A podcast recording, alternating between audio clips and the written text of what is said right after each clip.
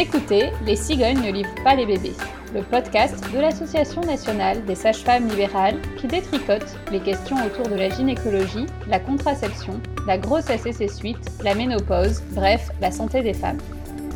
Je suis Émilie Cruvelier, sage-femme libérale, membre du conseil d'administration de la NSFL, et vous me retrouvez à chaque cycle, environ tous les 28 jours, en compagnie de Béatrice Camerer, journaliste, ou de Amélie Mathias, alias 30 Something, blogueuse, pour débunker les idées reçues autour d'un thème avec une invitée, sage-femme libérale également. Alors quel est le thème du jour? Les maisons de naissance. Offrir aux futurs parents un lieu chaleureux pour faire suivre la grossesse, se préparer à la naissance et mettre au monde leur enfant comme à la maison, telle est l'utopie des maisons de naissance. Encore peu développées en France, elles séduisent pourtant un nombre croissant de parents et accueillent aujourd'hui environ 1000 naissances par an. Alors, en quoi consiste une maison de naissance? Quelles opportunités offre-t-elle aux futurs parents? Et que peut-on attendre du développement de ces initiatives? Pour en parler, Émilie et moi accueillons Sophie Schwartz. Bonjour Sophie Bonjour, Sophie. toutes les deux alors Sophie, tu es sage-femme depuis 1987. Euh, tu as d'abord exercé en Allemagne où les maisons de naissance existent depuis la fin des années 1980 avant de t'installer comme sage-femme libérale en France en 2006. Alors très rapidement, tu t'es engagé dans les groupes de travail français qui militaient pour la création des maisons de naissance et tu as notamment contribué à fonder euh, Manala, une maison de naissance située en Alsace, à environ 45 minutes de Strasbourg, où tu as exercé jusqu'en 2021 avant de passer le relais euh, à l'équipe déjà en place, notamment parce que c'était un petit peu trop éloigné de là où tu exerces et de ton domicile. Alors avant toute chose, est-ce que tu peux nous définir en quelques mots ce qu'est une maison de naissance en France? Une maison de naissance, c'est un lieu qui n'est pas médical, c'est un lieu qui, qui, ne fait pas partie aussi du service public, c'est important de le savoir. Les professionnels, sont libéraux, donc on paye des honoraires, comme dans un cabinet de sage-femme par exemple. Mais on y accouche naturellement, on y est là comme dans un petit cocon, comme à la maison, et on y accouche en particulier sans péridurale. Le seul environnement médical que l'on trouve en maison de naissance, c'est la sage-femme. Sa compétence médicale, tout autant sa connaissance de la physiologie de l'accouchement, mais aussi des pathologies qui peuvent survenir. Euh, ces structures sont, ne sont gérées que par des sages-femmes. Aucun médecin n'y travaille, mais on est en relation avec une maternité partenaire. Le décret qui a été voté en 2021 impose que ces maisons de naissance soient l'enceinte d'un hôpital qui contient une maternité. Euh, nous ne sommes pas accolés à la maternité, mais nous sommes dans l'enceinte de l'hôpital. Alors les maisons de naissance ne sont pas les seuls lieux où on peut accoucher physiologiquement euh, en France. Euh, quelle différence on peut identifier entre un accouchement en maison de naissance et un accouchement physiologique à l'hôpital, entre un accouchement en maison de naissance et un accouchement physiologique en plateau technique? Ce qui est très important dans les maisons de naissance, c'est que la, la sage-femme et le couple qu'elle va accompagner se connaissent. Et c'est la particularité que l'on partage avec le plateau technique ou avec l'accouchement à domicile. En plus du plateau technique, eh bien, nous avons le cadre intime, le cadre intime comme à la maison, rassurant, qui permet de lâcher prise, parce qu'on sait que le cadre dans lequel les mamans mettent au monde leur enfant est important. Et on partage avec l'accouchement à domicile euh, cet accompagnement global et cet accompagnement de bout en bout dans un cadre intime. Donc on se situe un petit peu, je dirais, entre le plateau technique et euh, l'accouchement à la maison. En tout cas, comme à la maternité, comme en accouchement en, plateau technique et comme à la maison, la sage-femme où l'équipe de sages-femmes est disponible 7 jours sur 7, 24 heures sur 24, toute l'année. Beaucoup de sages-femmes euh, à domicile sont obligées, par nécessité ou par, ou par choix d'ailleurs, d'être seules lors de l'accouchement. Le gros avantage et la, la, grande sécurité que nous avons, nous, en tant que professionnels, et que la sécurité que nous apportons aussi aux parents, c'est que nous avons une équipe. Donc nous ne sommes pas seuls, nous sommes deux. La sage-femme qui a suivi le couple, et puis une sage-femme qu'on appelle sage-femme de soutien ou sage-femme 2, qui sera présente à l'accouchement et qui vient juste appelée par la sage-femme référente, la sage-femme qui suit le, couple, euh, au moment de l'accouchement. Euh, travailler en équipe, c'est toujours plus, enfin, je trouve que c'est toujours plus euh, gratifiant, plus sécurisant, mais aussi plus sympa quand même. Alors, les maisons de naissance existent en France seulement depuis 2015. Hein, c'est à ce moment-là qu'a été lancée euh, l'expérimentation. C'était au début une expérimentation. Euh, pourtant, l'idée d'avoir des lieux de naissance entièrement gérés par des sages-femmes n'est pas neuve. Hein. On l'oublie souvent, mais jusqu'en 1972, il existait déjà de tels établissements, des cliniques de sages-femmes, des maisons de sages-femmes, euh, que l'on peut considérer un peu en partie comme les ancêtres de nos maisons de naissance actuelles. alors, Sophie, est-ce que tu peux nous retracer un peu l'histoire de ces établissements Comment ils ont disparu et comment l'idée des maisons de naissance a progressivement réémergé Jusque jusqu'avant la guerre, la plupart des accouchements se passaient à domicile ou dans des maisons de sage-femme. Les maisons de sage-femme, mais il en, en a existé en France jusque dans les années 80 à peu près. C'était des, petites maisons où les sages-femmes exerçaient et elles y accueillaient les, femmes pour leur accouchement. Dans les années 60, les maternités ont proposé aux femmes de venir accoucher à l'hôpital, donc dans leur, dans leur établissement, euh, moyennant quoi l'accouchement serait gratuit. Auparavant, quand on accouchait à domicile ou même en maison, en, maison de sage-femme, les accouchements étaient payants. Et alors évidemment, venir à l'hôpital et accoucher gratuitement, ça a été, ça a été la manne pour tout le monde. En l'espace de quelques années, toutes les femmes se sont précipitées dans les maternités pour accoucher. Donc les sages-femmes libérales se sont retrouvées sans travail. Parallèlement, bien sûr, on a proposé aux sages-femmes de venir travailler salariées euh, dans les hôpitaux, ce qui a été une, une manne aussi pour nous, professionnels, puisque le salariat nous donnait la sécurité de l'emploi, euh, des temps de travail euh, réguliers et l'assurance d'avoir une vie de famille beaucoup plus facile. Bref, en tout cas, en l'espace de quelques années, les femmes n'ont plus du tout accouché à la maison, quasiment plus. Il en est resté très peu. Le métier de sage-femme accouchant à domicile a quasiment disparu. Mais pas complètement. Donc il est resté toujours des sages-femmes pour accoucher à domicile. Il est resté aussi parallèlement toujours des parents pour avoir envie d'accoucher à domicile. Ces parents ont trouvé dans certaines associations qui se sont montées comme le CIAN, euh, le collectif interassociatif pour la naissance, un porte-parole en fait pour garder présente dans l'esprit de la société un petit peu cette, envie et ce besoin. L'idée de la de l'accouchement à domicile, l'idée du respect de la naissance, l'idée du respect de l'enfant aussi lors de la naissance et du respect de la femme a toujours été porté par le CIAN, par la NSFL, par des associations de sages-femmes, par d'autres associations de parents. L'histoire des violences obstétricales, c'est pas jeune. Cette voix s'est révélée donc avec tout, euh, le mouvement MeToo, mais avant, c'était toujours vrai, c'était toujours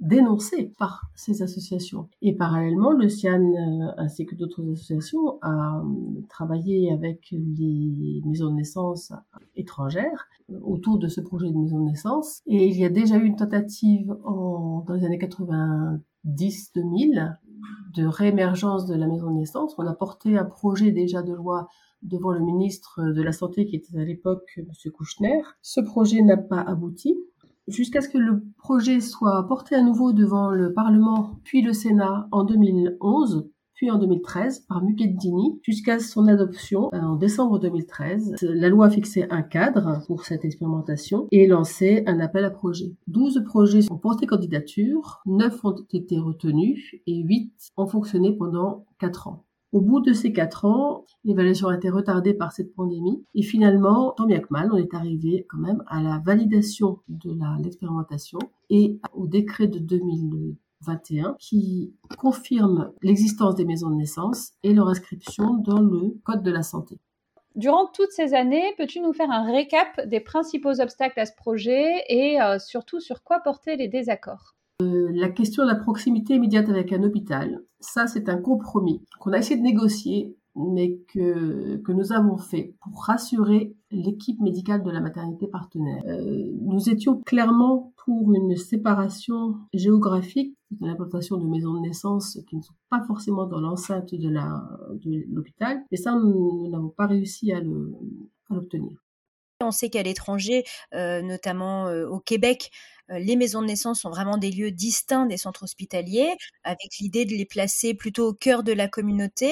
Est-ce que tu aurais des hypothèses un peu sur les raisons qui ont rendu possible ce type de, de formule à l'étranger et, pas chez nous je pense que d'abord la, la, démarche de création de maisons de naissance est complètement différente euh, d'un pays à l'autre. Hein. La, mentalité anglo-saxonne et la mentalité française, de toute façon, en ce qui concerne l'obstétrique, mais aussi pour beaucoup d'autres choses, est complètement différente. Les anglo-saxons partent du postulat qu'un accouchement doit se passer bien. En France, on part du postulat qu'on ne sait que l'accouchement s'est bien passé que quand il s'est passé. Donc ces deux postulats, je ne sais pas si vous en sentez un petit peu la, la, la différence, expliquent tout. Dans les pays anglo-saxons, on a pu d'emblée installer des maisons de naissance à l'extérieur parce que on avait cette notion que l'accouchement est physiologique. On n'est pas dans la pathologie. Donc c'est quelque chose à part de la médecine. En France, la maternité, l'obstétrique, elle est rentrée dans la médecine. Elle est rentrée dans la pathologie. Et je crois que cette différence-là, elle est fondamentale pour expliquer euh, le fait que nous n'ayons pas pu installer des maisons de naissance à l'extérieur de l'hôpital en France, alors que ça a été possible dans les pays anglo-saxons.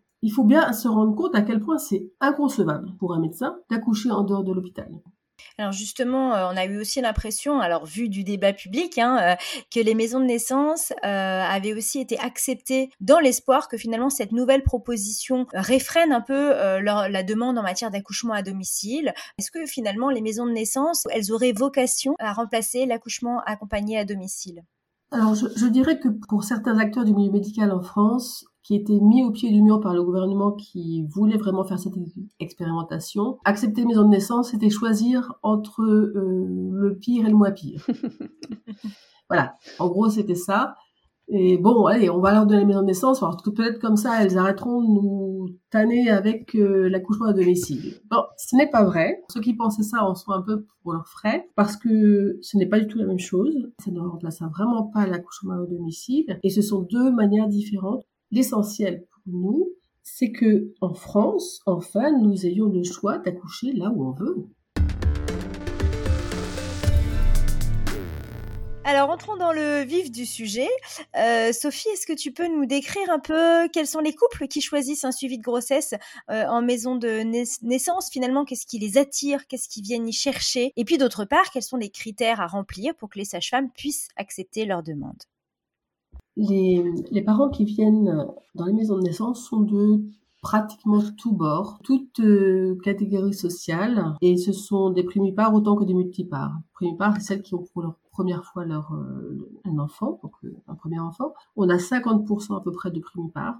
Les personnes qui s'adressent aux maisons de naissance sont de tout niveau aussi de revenus, dans la mesure où nous essayons de faire des tarifs qui sont des tarifs conventionnés et que les dépassements d'honoraires demandés dans les maisons de naissance sont plus ou moins pris en charge. Donc euh, le critère financier n'a pas une grande influence. Ce qui est essentiel, c'est leur volonté d'accoucher comme elles ont envie. Et ça, c'est plus que tout le meilleur critère pour elles. Nous, nous avons des critères de sélection, forcément. Nous avons des critères médicaux, donc il faut que la grossesse se soit passée bien, qu'il n'y ait pas d'antécédents pathologiques qui risquent de créer une problématique pour l'accouchement. Nous n'acceptons pas les jumeaux, nous n'acceptons pas les sièges, nous n'acceptons pas les accouchements après césarienne.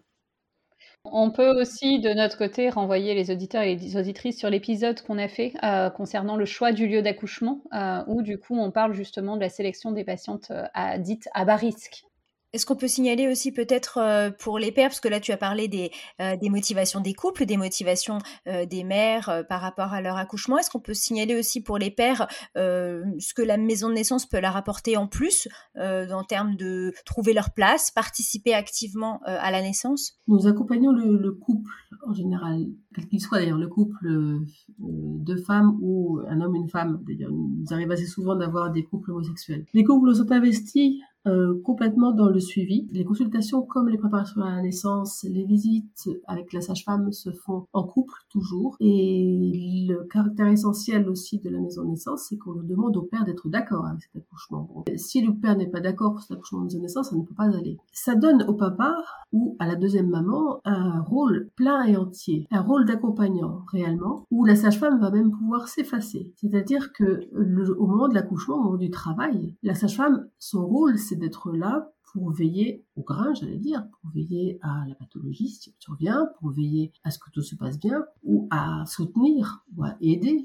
ou à conseiller si le, besoin, si le besoin est là. Mais le partenaire est complètement, ou la partenaire est complètement dans ce rôle, dans ce partage de la naissance et dans cette, euh, ce partage de cette maternité, cette paternité qui est naissante. Et ça se ressent au moment de l'accouchement, où le papa où la deuxième maman est émotionnée comme elle est toujours de toute façon, quel que soit l'endroit où se passe l'accouchement. Mais en plus, il y a un côté de participation. C'est un accouchement à trois. Alors à quatre avec la sage-femme 2, parce que faut pas quand même oublier la sage-femme de soutien, mais si on parle de la sage-femme et du couple, c'est un accouchement à trois avec ce bébé au milieu. Je ne prendrai pas l'image de la crèche, parce que je trouve qu'elle est un petit peu surannée.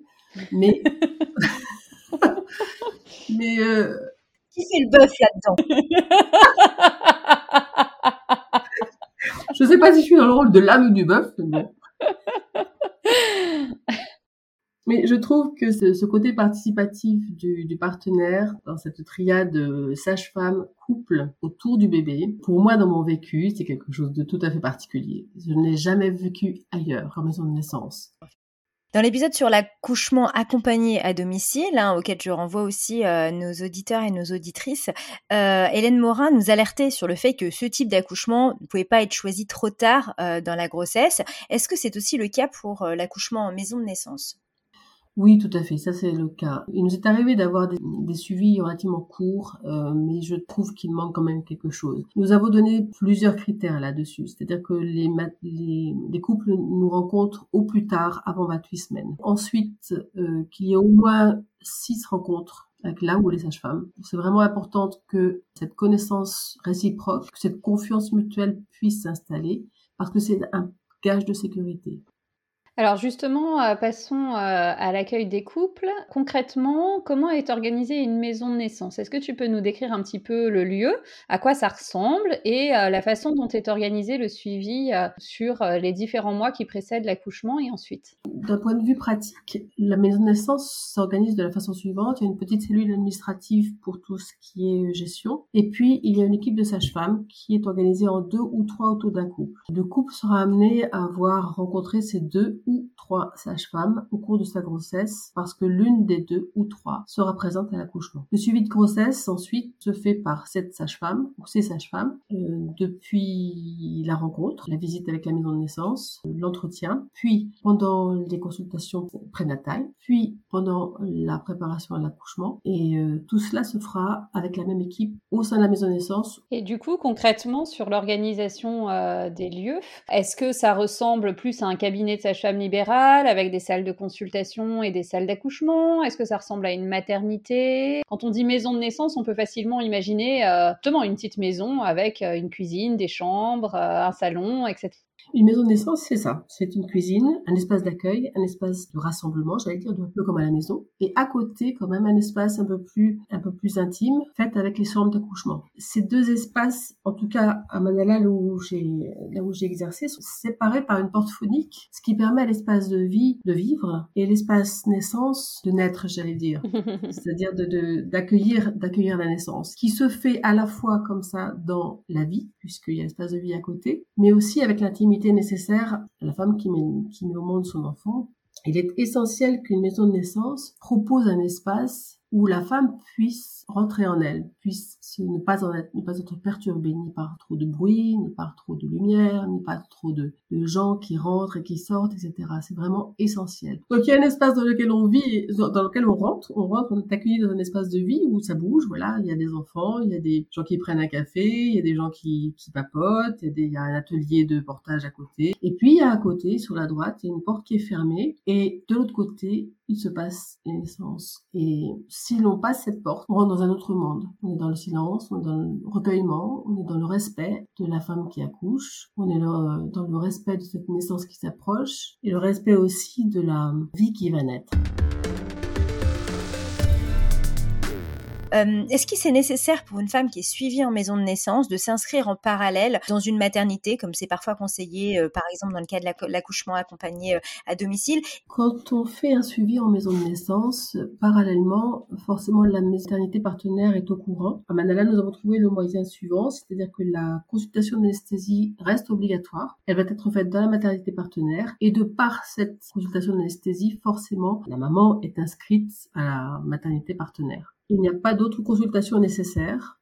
Et puis, pour les familiariser avec le milieu euh, dans lequel elles pourraient être transférées, eh bien, on organise ensemble une petite visite de la maternité, rencontre avec l'équipe de sage-femme de, de sage-femme de la, de la salle d'accouchement. On fait un petit tour ensuite de couche aussi. Et ça facilite grandement quand même euh, le transfert si jamais il doit être effectif. Oui, c'est quand même plus rassurant de savoir un petit peu euh, où on met les pieds euh, avant d'y aller euh, concrètement, quoi.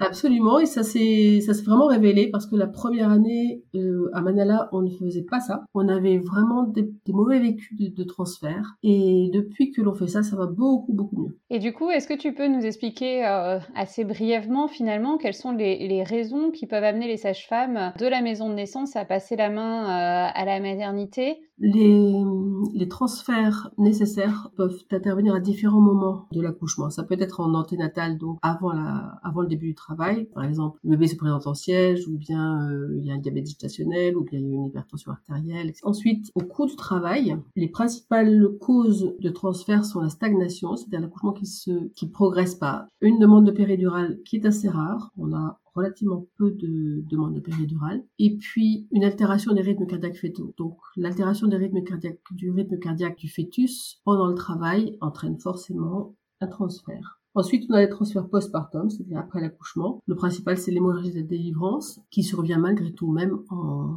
accouchement physiologique, et un transfert de, du bébé. C'est principalement euh, des bébés qui sont de petits poids pour l'âge gestationnel, pour lesquels on n'a pas trop tranquille quand même de les faire rentrer à domicile aussitôt. La plupart du temps, ces, ces transferts euh, durent 24 heures, et puis ensuite, les gens rentrent à la maison sans, sans problème. Concrètement, est-ce qu'on a une idée du pourcentage euh, de femmes qui seront transférées euh, au moment de l'accouchement, euh, Sophie? Alors, environ entre 22 et 25 des accouchements sont transférés en cours, euh, en cours d'accouchement ou après euh, l'accouchement, contre 15 à l'étranger. En fait, je pense qu'on transfère encore plus facilement que nos collègues étrangères, à la fois parce qu'on n'est pas très vieille, hein, on manque un peu d'expérience, je pense. Les maisons de naissance françaises sont jeunes, et disons aussi que nous plaçons la barre assez haut pour ménager aussi la confiance encore fragile avec nos partenaires. Euh, ces critères font que on a un taux encore élevé qui peut à mon avis, avec l'expérience, avec le temps, avec la, formation aussi des sages-femmes, certainement euh, diminuer. Bah, justement, les transferts peuvent euh, souvent, parfois, être à l'origine euh, de tensions entre les sages-femmes euh, et les équipes des maternités. Alors, ça se voit beaucoup dans le cas des accouchements accompagnés à domicile. Qu'en est-il dans les maisons de naissance? Est-ce que tu dirais que la coordination est meilleure, que la préparation à ces transferts est meilleure et donc que tout se passe mieux? Où les transferts se passent globalement bien. Les maternités redoutent toujours un peu l'arrivée d'une situation difficile qu'elle n'arrivera pas à gérer. Il reste un petit goût quand même de méfiance réciproque. Les sages-femmes ont toujours peur de l'accident qu'elles n'auraient pas, vu arriver. Euh, c'est d'autant plus marquant dans les maternités de niveau 1. Je pense que les maternités de niveau 2 ou de niveau 3 sont sans doute plus aguerries à l'urgence et sont plus rassurées de gérer quelque chose dont elles ne connaîtraient pas l'historique de bout en bout. C'est peut-être un constat qui se fera euh, dans le futur pour guider l'implantation des nouvelles maisons de naissance. C'est très intéressant parce que euh, comme ça, euh, sans y avoir réfléchi, on peut se dire que finalement les maternités de niveau 1 ont plus l'habitude de la physiologie puisqu'il y a des critères de sélection également et que du coup ça pourrait être plus dans la continuité, mais finalement cette idée de l'adaptation des équipes à l'urgence et en tout cas à la prise en charge de situations euh, inconnues aussi, de patientes non suivies par exemple ou suivies dans d'autres maternités qui sont transférées pour des raisons médicales dans leur service peut être quand même un facteur très favorisant finalement. Oui, tout à fait. Ça, ça, souligne un besoin finalement de formation réciproque d'une certaine façon. C'est absolument. Sur cette formation réciproque, le mot réciproque est très intéressant. Il est indispensable que les équipes de maternité soient formées à l'accouchement physiologique parce que ça leur permettrait de mieux comprendre ce qui se passe dans la maison de naissance, et de mieux anticiper, mieux accepter. Je pense que si l'acceptation est meilleure, si les peurs sont, sont plus éteintes, si on est plus rassuré et connaît mieux les choses, on gère beaucoup mieux, c'est certain. Hein. Euh, alors justement, reparlons de, ce rapport au risque. La préoccupation envers la sécurité est tout à fait légitime lorsqu'on parle de périnatalité. Évidemment, tout le monde souhaite que euh, les mamans et les bébés soient en bonne santé.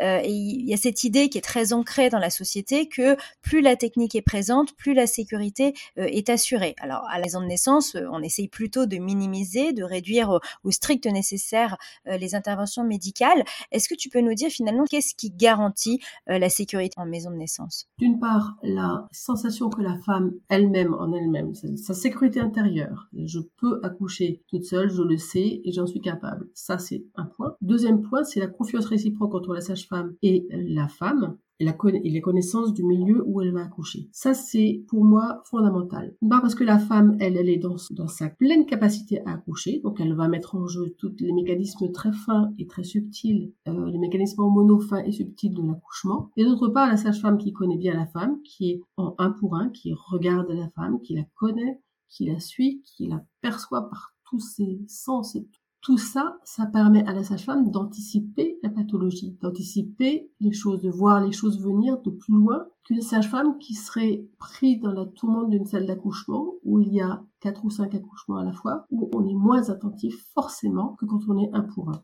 Et puis on n'est pas attentif aux mêmes signes quand on connaît la femme depuis plusieurs mois euh, que quand on vient juste de la rencontrer il y a quelques heures. Tout à fait. L'autre critère de sécurité de la maison de naissance, c'est la proximité de l'hôpital. Actuellement, c'est vrai que la proximité facilite les transferts, qui ne veut pas dire que si l'on était à l'extérieur de l'hôpital, on serait moins en sécurité. Parce que je pense qu'il y a d'autres facteurs qui vont jouer et que les maisons de naissance anglo-saxonnes ont prouvé que le taux d'accident n'est pas plus élevé euh, sur des structures qui sont extérieures à l'hôpital que des structures qui sont intra-hospitalières. Justement, par rapport euh, à la sécurité euh, de l'accouchement en maison de naissance par rapport à l'hôpital, le principe d'une expérimentation, c'est qu'on l'évalue.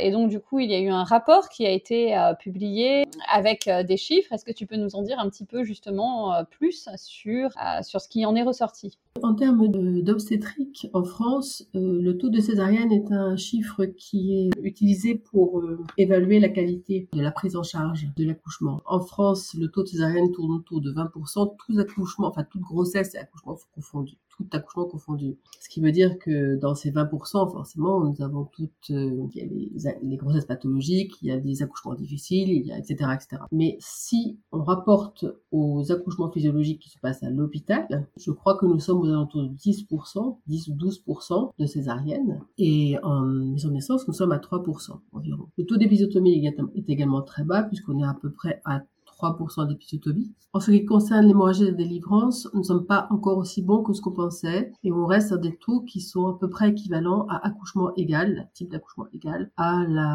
l'hôpital.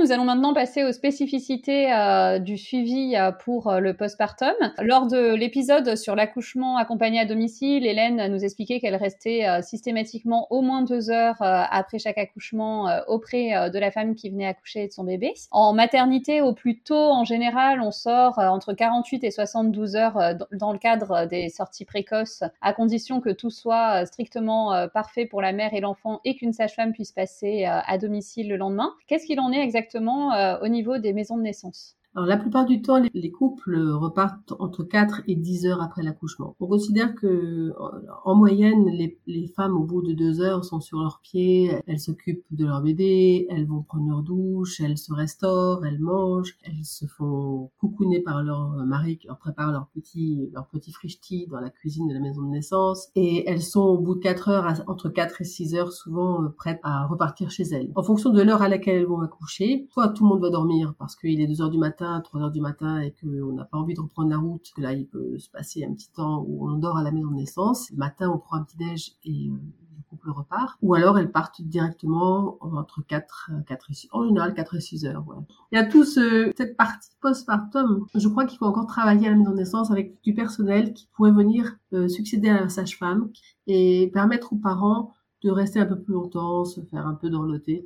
Mais de toute façon, l'hébergement n'est pas autorisé en maison de naissance, donc on ne passera pas 24 euh, heures. Et puis, une fois qu'elles sont rentrées, les, la sage-femme passe une fois par jour à la, à la maison. On essaie de passer dans les 24 heures qui suivent l'accouchement une première fois, puis une fois par jour, au moins 5 entre 3 et 5 jours après l'accouchement. Puis on espace un peu les visites au fur et à mesure. Cette, euh, ce suivi postpartum à la maison de naissance, puis le suivi à domicile permet de, bien suivre euh, le bonne adaptation d'abord de la vie extra-utérine du bébé, puis le démarrage de l'alimentation, puis aussi de soutenir les parents dans leur premier pas en j'allais dire, ou du moins dans leur premier pas de parents.